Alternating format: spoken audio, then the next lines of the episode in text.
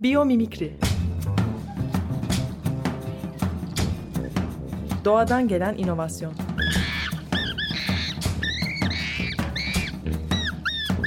Hazırlayan ve Zeynep Arhon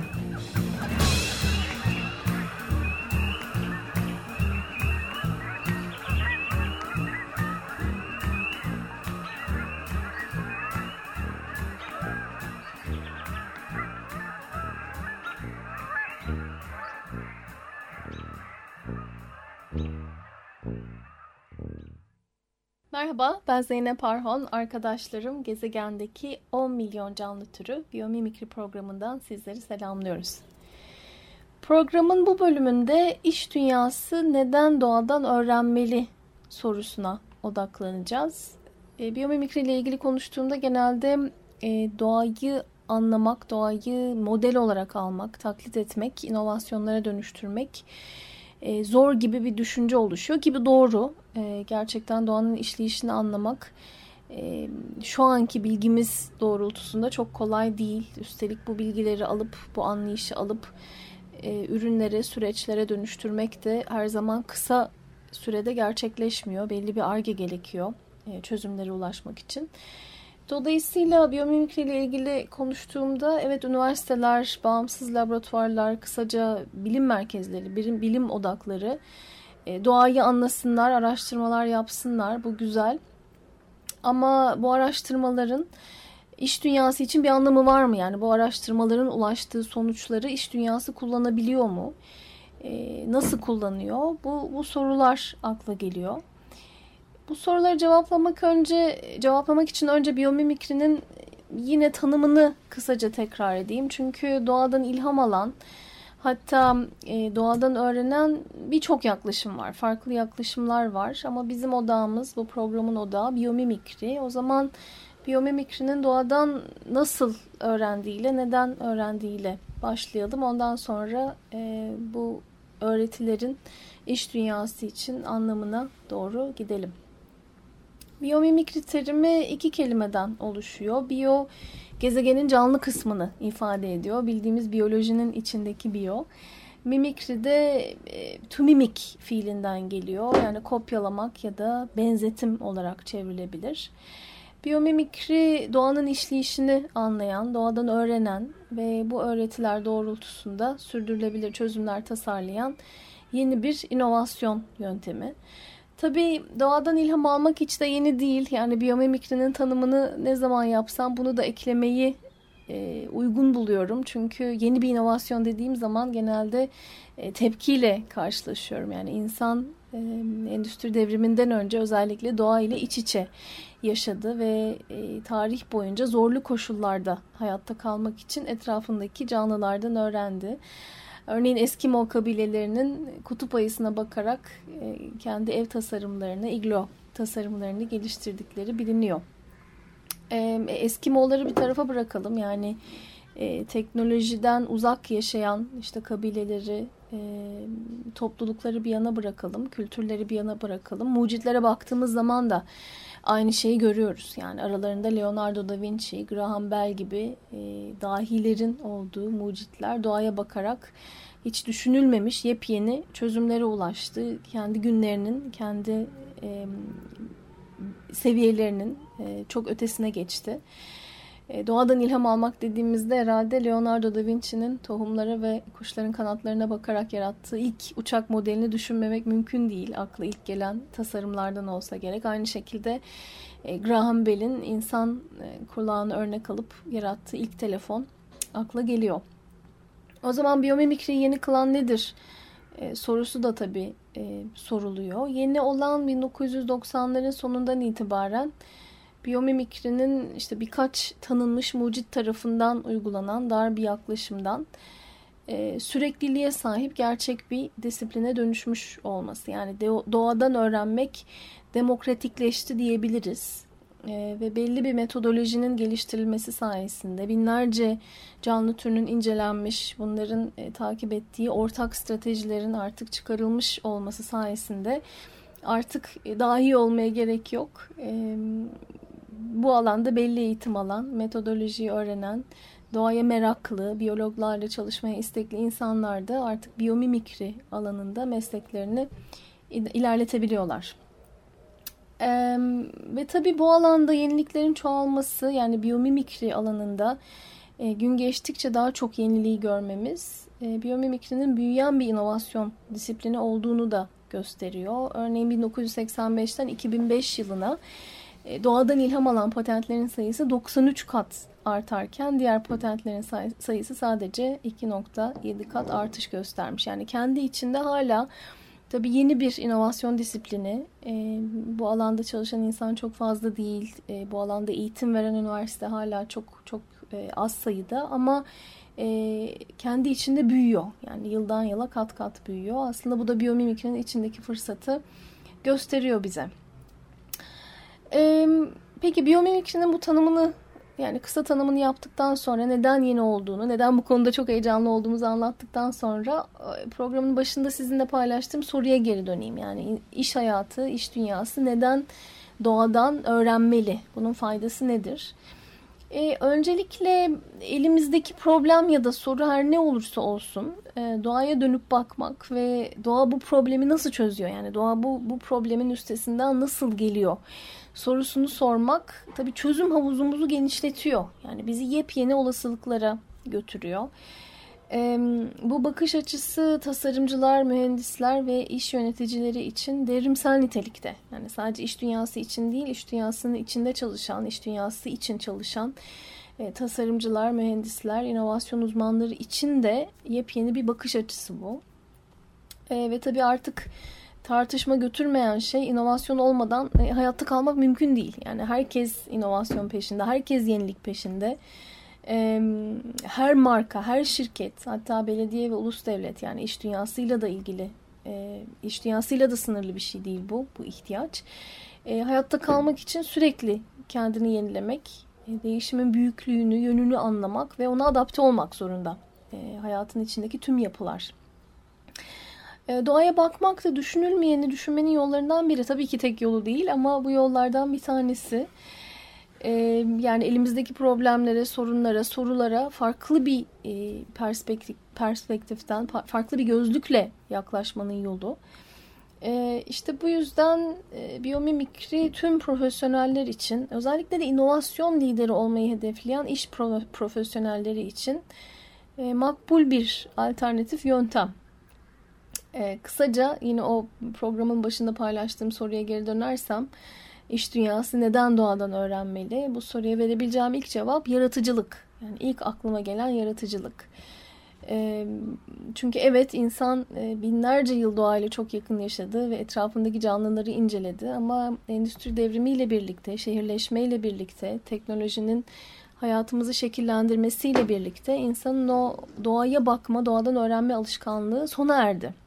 Azaldı en azından, köreldi e, tekrar o, o bakışa geri döndüğü zaman yani doğaya dönüp baktığı zaman üstelik de elindeki tüm teknolojiyle ve bilgiyle, bilimle bu sefer e, doğadan öğrenmeye niyetli olduğu zaman o zaman e, çok büyük bir, bir çözüm havuzu e, ile karşılaşıyor insan. Yani bu gezegende e, insanla birlikte yaşayan en az 10 milyon canlı türü var. Bu da demek ki elimizde en az 10 milyon e, çözüm var, somut çözüm var öğrenebileceğimiz ve e, takip edebileceğimiz. E, düşünülmeyeni düşünmek dedik yaratıcılıktan bahsederken. Nasıl çözümlerden bahsediyoruz? E, başlangıç noktası yaşamın 3.8 milyar yıl içinde geliştirdiği, test ettiği, e, başarısı kanıtlanmış stratejiler. Yani biyomimikri alanında çalışanlar için, bizler için... E, ana soru, temel soru yaşam ya da doğa. E, o kelimeleri birbiriyle eş anlamlı kullanıyoruz. Nasıl stratejiler e, takip ediyor, uyguluyor hayatta kalmak için, başarılı olmak için. E, amaç tabii söz konusu stratejileri anlayıp tüm yaşam için, tüm canlı türleri için fayda yaratan çözümlere ulaşmak. Yani sadece insan için kısa vadede problemleri çözmek değil ama tüm canlı türleri için uzun vadede fayda yaratan çözümlere ulaşmak. E, başlangıç noktası bu olduğunda da yani biyomimikrinin özü böyle bir e, felsefe olduğunda da bu alanda geliştirilen yenilikler e, hem daha iyi performans gösteriyor. Yani e, işte daha iyi e, temizleyen, daha hızlı giden, e, neyse daha yükseğe uçan, neyse elimizdeki problem, performansı daha iyi çözümlerden bahsediyoruz. Ama bir yandan da bu çözümler doğa, doğaya daha az zarar veriyor. E, ve tabii uzun dönemli vizyon doğaya verilen yani insanın doğaya verdiği zararı azaltmanın ötesine geçmek ve diğer tüm canlı türleri gibi insanın e, bulunduğu ortamı e, besleyebileceği çözümlere ulaşmak. E, bu arada konuşurken de arkada bol bol e, kuş sesleri duyuyorum. Bilmiyorum siz de duyuyor musunuz ama e, arada kırlangıç sesleri, bol bol karga sesleri e, ve yandaki ceviz ağacının duvara çıkarırken, duvara çarparken çıkardığı sanki kapı vurması gibi sesler var. Aslında kapı vurması değil ceviz ağacı. E, bu da bana bir şeyi hatırlatıyor. Yani burada tabii ana konunun dışına çıkıyorum biraz ama tam doğaçlama oluyor. Aslında doğayla iç içe yaşıyoruz. Yani bir yandan doğadan koptuk. Evet tabii şehirleşme e, o baya baya cama vuruyor ağaç. E, şehirleşme tabii doğadan uzaklaştırdı bizi ama doğa da yani mutlaka işte binlerce yıldır var olan orman, insanın ayak basmadığı çöller, e, denizler, koylar olmak zorunda değil. Aslında apartmanımızın yanında yaşayan ağaç da doğanın bir parçası. Biz de doğanın bir parçasıyız ve e, evet diğer canlılarla artık iletişimimiz daha az. Onları daha az görüyoruz etrafımızda ama doğa hep bizimle aslında. E, ve belki e, bu, bu farklı perspektifi kendimize gözlük edindiğimizde yani etrafımızdaki canlı türlerine ben bundan ne öğrenebilirim? Acaba bu ceviz ağacı neyi beceriyor? Acaba rüzgarda nasıl e, kırılmıyor diye örneğin sorduğumuz zaman ya da acaba kargalar nasıl iletişim kuruyor birbirleriyle? E, acaba neden renkleri siyah güneşin altında e, yaşamalarına rağmen diye bu, bu, bu soruları sorduğumuz zaman aslında bu alçak gönüllülüğü gösterdiğimiz zaman tevazuyla yaklaşabildiğimiz zaman işte o zaman e, düşünülmeyeni düşünebiliyoruz. Evet şimdi e, ağaçlardan, kargalardan, kırlangıçlardan önce konuştuğumuz konuya geri döneyim. E, evet biyomimikri dünyasında geliştirilen yenilikler bir yandan performansı daha yüksek çözümler ama bir yandan da doğaya az daha az zarar veren çözümler ve tabii uzun dönemli vizyon doğayı beslemek dedik. Çünkü diğer tüm canlı türleri bunu yapıyor. Yani üretirken de tüketirken de içinde bulundukları ortamı zenginleştiriyorlar. Ve tabii böyle bir vizyon yani böyle bir gelecek vizyonu herkes için, tüm insanlar için heyecan verici. Ee, ben hiçbir iş lideri, iş profesyoneli bilmiyorum ki bu vizyonu e, geri çevirebilsin, hayır desin, böyle bir e, geleceğe ulaşmak istemesin. E, biyomimikri dünyasından yine birkaç örneği hatırlayarak somutlaştıralım. Yani doğaya daha az zarar vermek dedik, bir yandan verimlilik dedik. E, nasıl örnekler bunlar? Örneğin dünyanın en hızlı treni Shinkansen 500 serisi Japonya'da ilk işlemeye başladığında e, tasarlayan ve e, kullanıma açan şirket öngörmediği bir problemle karşılaştı. Hızlı tren dar tünelleri her girişinde e, önündeki havayı sıkıştırıyordu ve tünelden her çıkışında o hava serbest kalıyordu. Patlamaya benzeyen bir ses yaratıyordu. Tabii bu da çevre sakinlerinin hayatını alt üst etti. Ee, ve tabii ülke dağlık olduğu için e, tren yolları üstündeki tüneller hep dar Japonya'da. Yani bu tek bir noktada yaşanan bir problem değildi. E, trenin e, ulaştığı her noktada e, 7 gün 24 saat yaşanan bir problem. E, ulusal çapta hayal kırıklığı oldu Shinkansen 500 serisi. Çünkü Japon mühendisliğinin en üst noktası olarak görülüyordu ve şirkette iflas noktasına e, gelebilirdi bu problem sonucunda. Neyse ki trenin baş mühendisi aynı zamanda kuş gözlemcisiydi. E, mühendis ve ekibi usta dalgıç yalı çapkını kuşunu inceledi. Ekip kuşun gagasını model alarak trenin önünü tekrar tasarladı. E, ses problemi çözüldü. Üstelik tren %10 hız kazandı ve %15 daha az enerji kullanmaya başladı. E, işte performansı yükseltmekten aynı zamanda e, insanın gezegene daha az zarar vermesinden kastettiğim şey bu. E, diğer bir örnek e, Nilüfer yaprağını model alan e, dış cephe boyası. E, yine biyomimikri dünyasındaki başarı örneklerinden bir tanesi. e, tüm yeşil yapraklı bitkiler tabii yağmur altında temizlenir. Çünkü bitki fotosentez yapmak zorundadır. Yani güneş ışığı yapraklarına vurduğunda klorofil hücrelerini vurmak zorundadır. Eğer bitki çamurla kaplıysa fotosentez yapamaz. Bu da demek ki e, hayatta kalamaz. E, fakat tüm bitkiler bu işi becerebilmekle birlikte e, Nilüfer yaprağı bu işte ustadır. E, bataklıkta yaşamasına rağmen üzeri her zaman pırıl pırıldır. Çünkü e, yüzeyi özel bir dokuya sahiptir. Yani e, ancak mikroskop altında incelendiğinde görülen e, nano ölçekte girintiler, çıkıntılar e, yağmurun değdiği anda yaprağa e, yağmur damlacıklarının birleşmesini e, ve o yaprağın üstündeki kiri söküp atmasını sağlar. E, Nilüfer yaprağını model alan dış cephe boyası da aynı şekilde aynen yaprak gibi yağmur altında kendi kendini temizler. Böylece insan sağlığı ve aynı zamanda doğa için tehdit oluşturan Tabii ikisi bir yani bir yandan insan sağlığı için tehdit oluşturuyorsa bir yandan da doğa için tehdit oluşturuyor demek ya da tam tersi. Diğer canlılara zarar veriyorsa insan için de potansiyel tehdit demek. Ee, güçlü temizleyiciler e, yani hem insan sağlığı hem doğa için tehdit oluşturan güçlü kimyasal temizleyicilere gerek kalmaz bu boya sayesinde. Ee, yine performansla ve gezegene daha az zarar vermekle ilgili e, bir örnek. Bu örneği sizinle paylaşıp programın ilk bölümünü e, kapatayım. E, dünyanın lider halı üreticisi, tabii yayın kuralları gereğince şirket ismini söyleyemiyorum ama dünyanın lider üreticisi e, halı üreticisi, tasarımcıları 1990'ların sonunda e, biyomimikri disiplininin yaratıcısı olarak kabul edilen doğa bilimcisi Cenin Benyas'la bir orman yürüyüşüne çıkıyorlar. E, ve şunu görüyorlar ki orman tabanı kat kat yaprakla kaplı. Hiçbir şey standart değil. Yaprakların şekilleri birbirinden farklı, renkleri birbirinden farklı. Ee, ama yine de orman tabanı güzel. Yani bütün o kaos bir, bir güzellik yaratıyor orman tabanında. Ee, halı şirketinin tasarım ekibi orman tabanındaki mükemmel olmayan güzelliği fark ediyor ve e, o güzelliğin verdiği ilhamla e, yepyeni bir ürün serisi yaratıyor. Ürün serisinin özelliği aynen e, orman tabanı gibi e, desensiz olması. Yani belli işte çiçek şeklinde, kare şeklinde, üçgen şeklinde desenlere sahip olmaması. E, ve serideki ürünler belli bir desen izlemedikleri için e, tabii modüler halı parçalarının tümü birbirine uyuyor. E, bu da ne demek? Montaj maliyetinin düşmesi demek e, üretimde mükemmel olmadığı için e, tırnak içinde israf edilen halı miktarının çok ciddi şekilde azalması demek.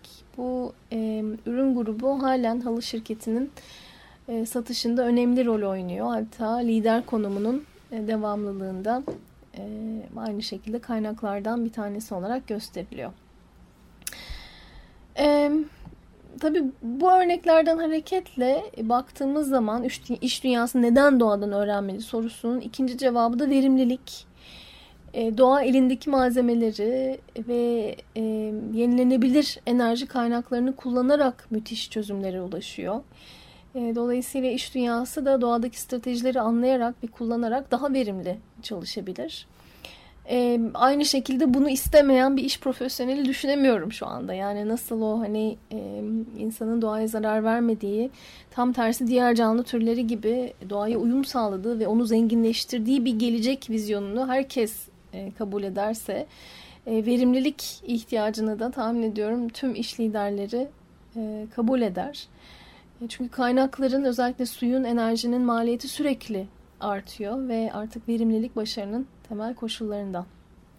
Konuya devam etmeden önce yani ilk bölümde sizinle paylaştığım konuya devam etmeden önce e, arkadaki doğa seslerinden tekrar bahsetmek istiyorum. Eğer programın ilk bölümünü kaçırdıysanız bu seslerin e, belki e, şehir sesleri olduğunu düşünebilirsiniz ama e, kapı vurması gibi gelen sesler aslında e, olduğum binanın yanındaki ceviz ağacının duvara vurmasından geliyor. Pencereye vurmasından hatta kaynaklanıyor. E, büyük bir ceviz ağacı. Geçen sene e, hastalandığını düşünmüştüm. Yaprakları epey kötü durumdaydı. Cevizler olmadı. Yani cevizlerin neredeyse tümü çürüdü. E, fakat bir şekilde işte bağışıklık sistemi demek ki e, yeterince güçlüymüş şu anda hastalıktan eser görünmüyor. Bu güzel bir haber ve cevizlerin olduğunu pencere, penceremin kenarından görebiliyorum. E, yani rüzgarda eğiliyor bu koca ağaç. Acaba bu dayanıklılığı nereden geliyor? E, nasıl beceriyor bunu? Bu soruyu sorabilmek aslında biyomimikrinin özü. E, yani diğer canlılardan, etrafımızdaki canlılar ne kadar basit görünürse görünsün, ne nasıl hani ne kadar hayatın bir parçası görünürse görünsün bize, ne kadar normalleşmiş olursa olsunlar, ceviz ağacı gibi ya da işte çatıda gördüğüm martılar, e, bir grup karga ve tepede dolaşan kırlangıç kuşları gibi. Bunlar çok normal hayatın bir parçası tabii. Her gün görmeye alışık olduğumuz canlılar ama onlardan e, öğrenme niyetiyle baktığımız zaman farklı şeyler görebiliyoruz ve sor, sorabiliyoruz. Bu perspektifte biyomimikri alanında çalışmanın özü. Yani bu tevazuyu gösterebilmek ve bu merakı merakı sahip olmak herhalde. E, programın ilk bölümünde iş dünyası neden doğadan öğrenmeli sorusunu cevaplayarak başladım. E, ilk aklıma gelen cevap yaratıcılık, ikincisi de verimlilik. E, yani doğaya bakmak, doğadan öğrenmek tabii ki iş dünyasının önündeki çözüm havuzunu genişletiyor. Hepimizin önündeki çözüm havuzunu genişletiyor. Eldeki problem neyse, sorun neyse o, o probleme yaklaştığımız perspektif genişliyor. Ve sonuçta daha az kaynak kullanan, daha iyi performans gösteren ürünlere, süreçlere ulaşma olasılığımız artıyor. E sonuçta bunlar e, yani hem yaratıcılık hem verimlilik iş dünyasının peşinde koştuğu e, başarı faktörleri.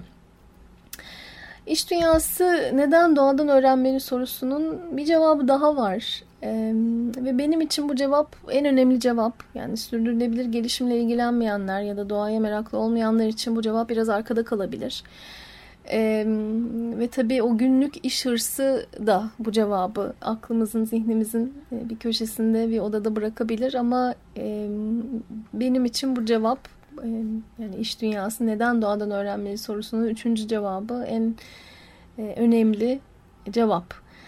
E, Biraz kendi yolculuğumdan bahsedeyim. Ben biyomimikri ile tanıştığımda gelecekle ilgili son derece karamsardım. İş dünyasının içinde çalışmaktan, özellikle de pazarlama yönetimi alanında çalışmaktan suçluluk duyuyordum. Ee, ve o pesimistik, o karamsar zihin hali içinde aslında insan dünyadan silinip gitse daha daha iyi olacak e, gibi bir düşünce vardı e, aklımın gerisinde. E, biyomimikri ile tanıştığımda e, farklı bir perspektife taşıdı biyomimikri beni ve e, biyomimikri sayesinde karamsarlığı geride bırakabildim. E, çünkü öğrendiğim şey şu oldu. İnsan diğer tüm canlı türleri gibi üretebilir, ürettiklerini dağıtabilir, tüketebilir, yeni nesiller yetiştirebilir neyse.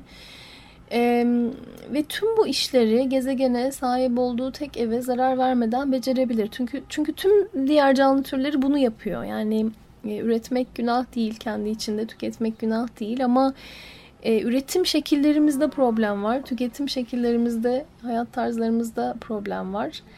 E, ve etrafımızda 10 milyon canlı türü var. Nasıl ürettiklerini, nasıl dağıtım yaptıklarını, bulundukları ortama nasıl adapte olduklarını, e, krizlerden nasıl e, çıktıklarını öğrenebileceğimiz en az 10 milyon komşu var.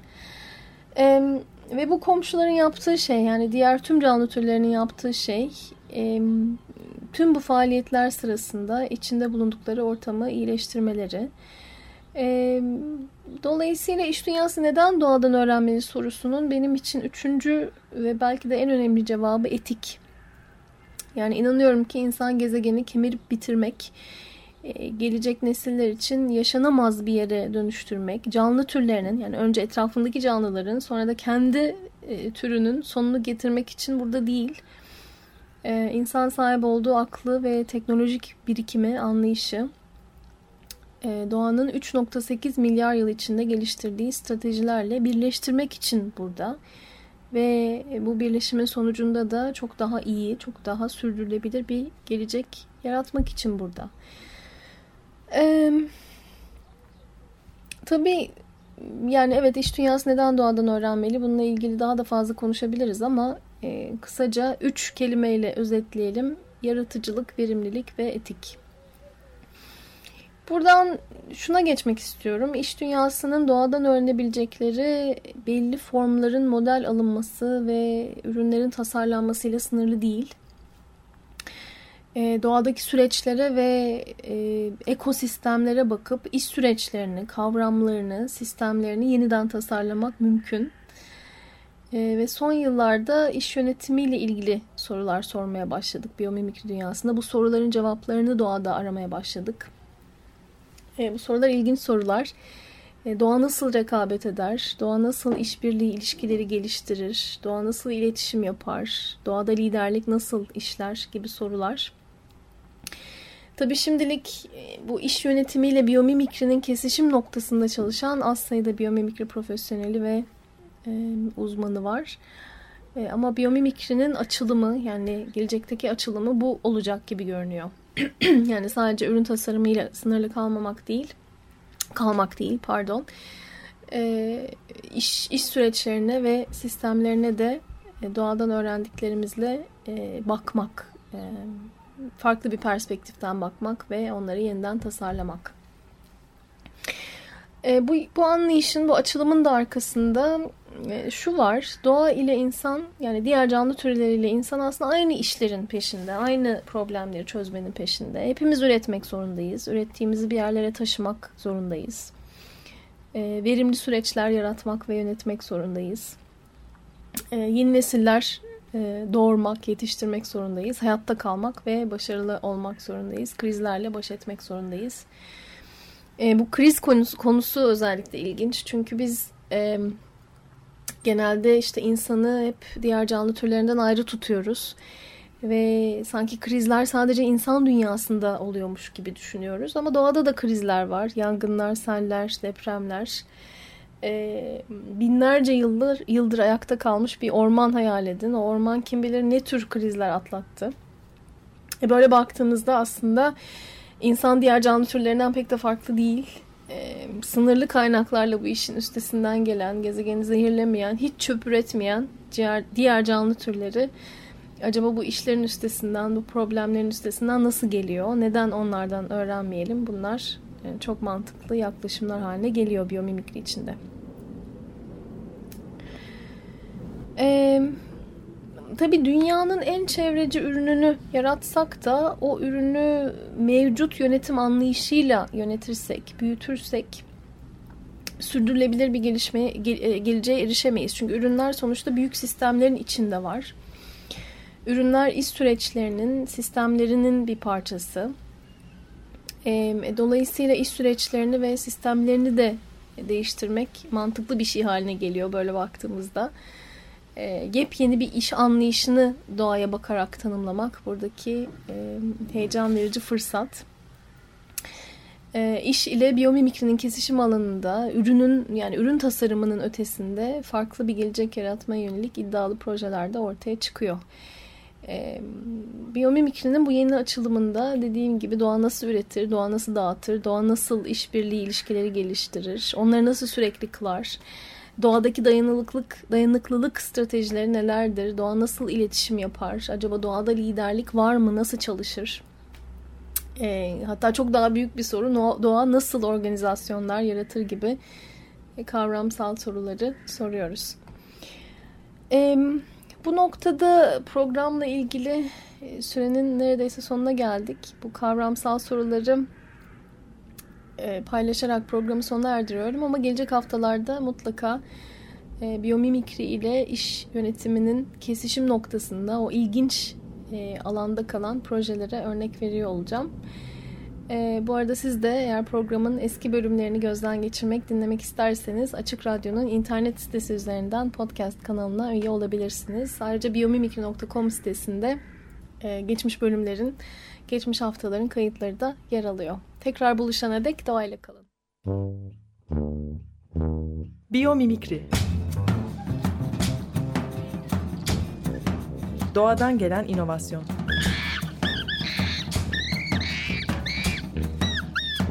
Hazırlayan ve sunan Zeynep Arhon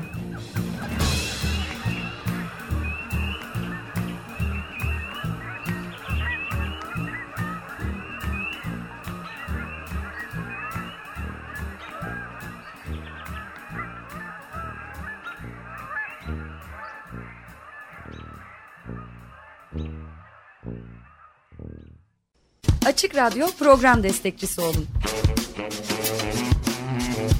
Bir veya daha fazla programa destek olmak için 212 alan koduyla 343 41 41.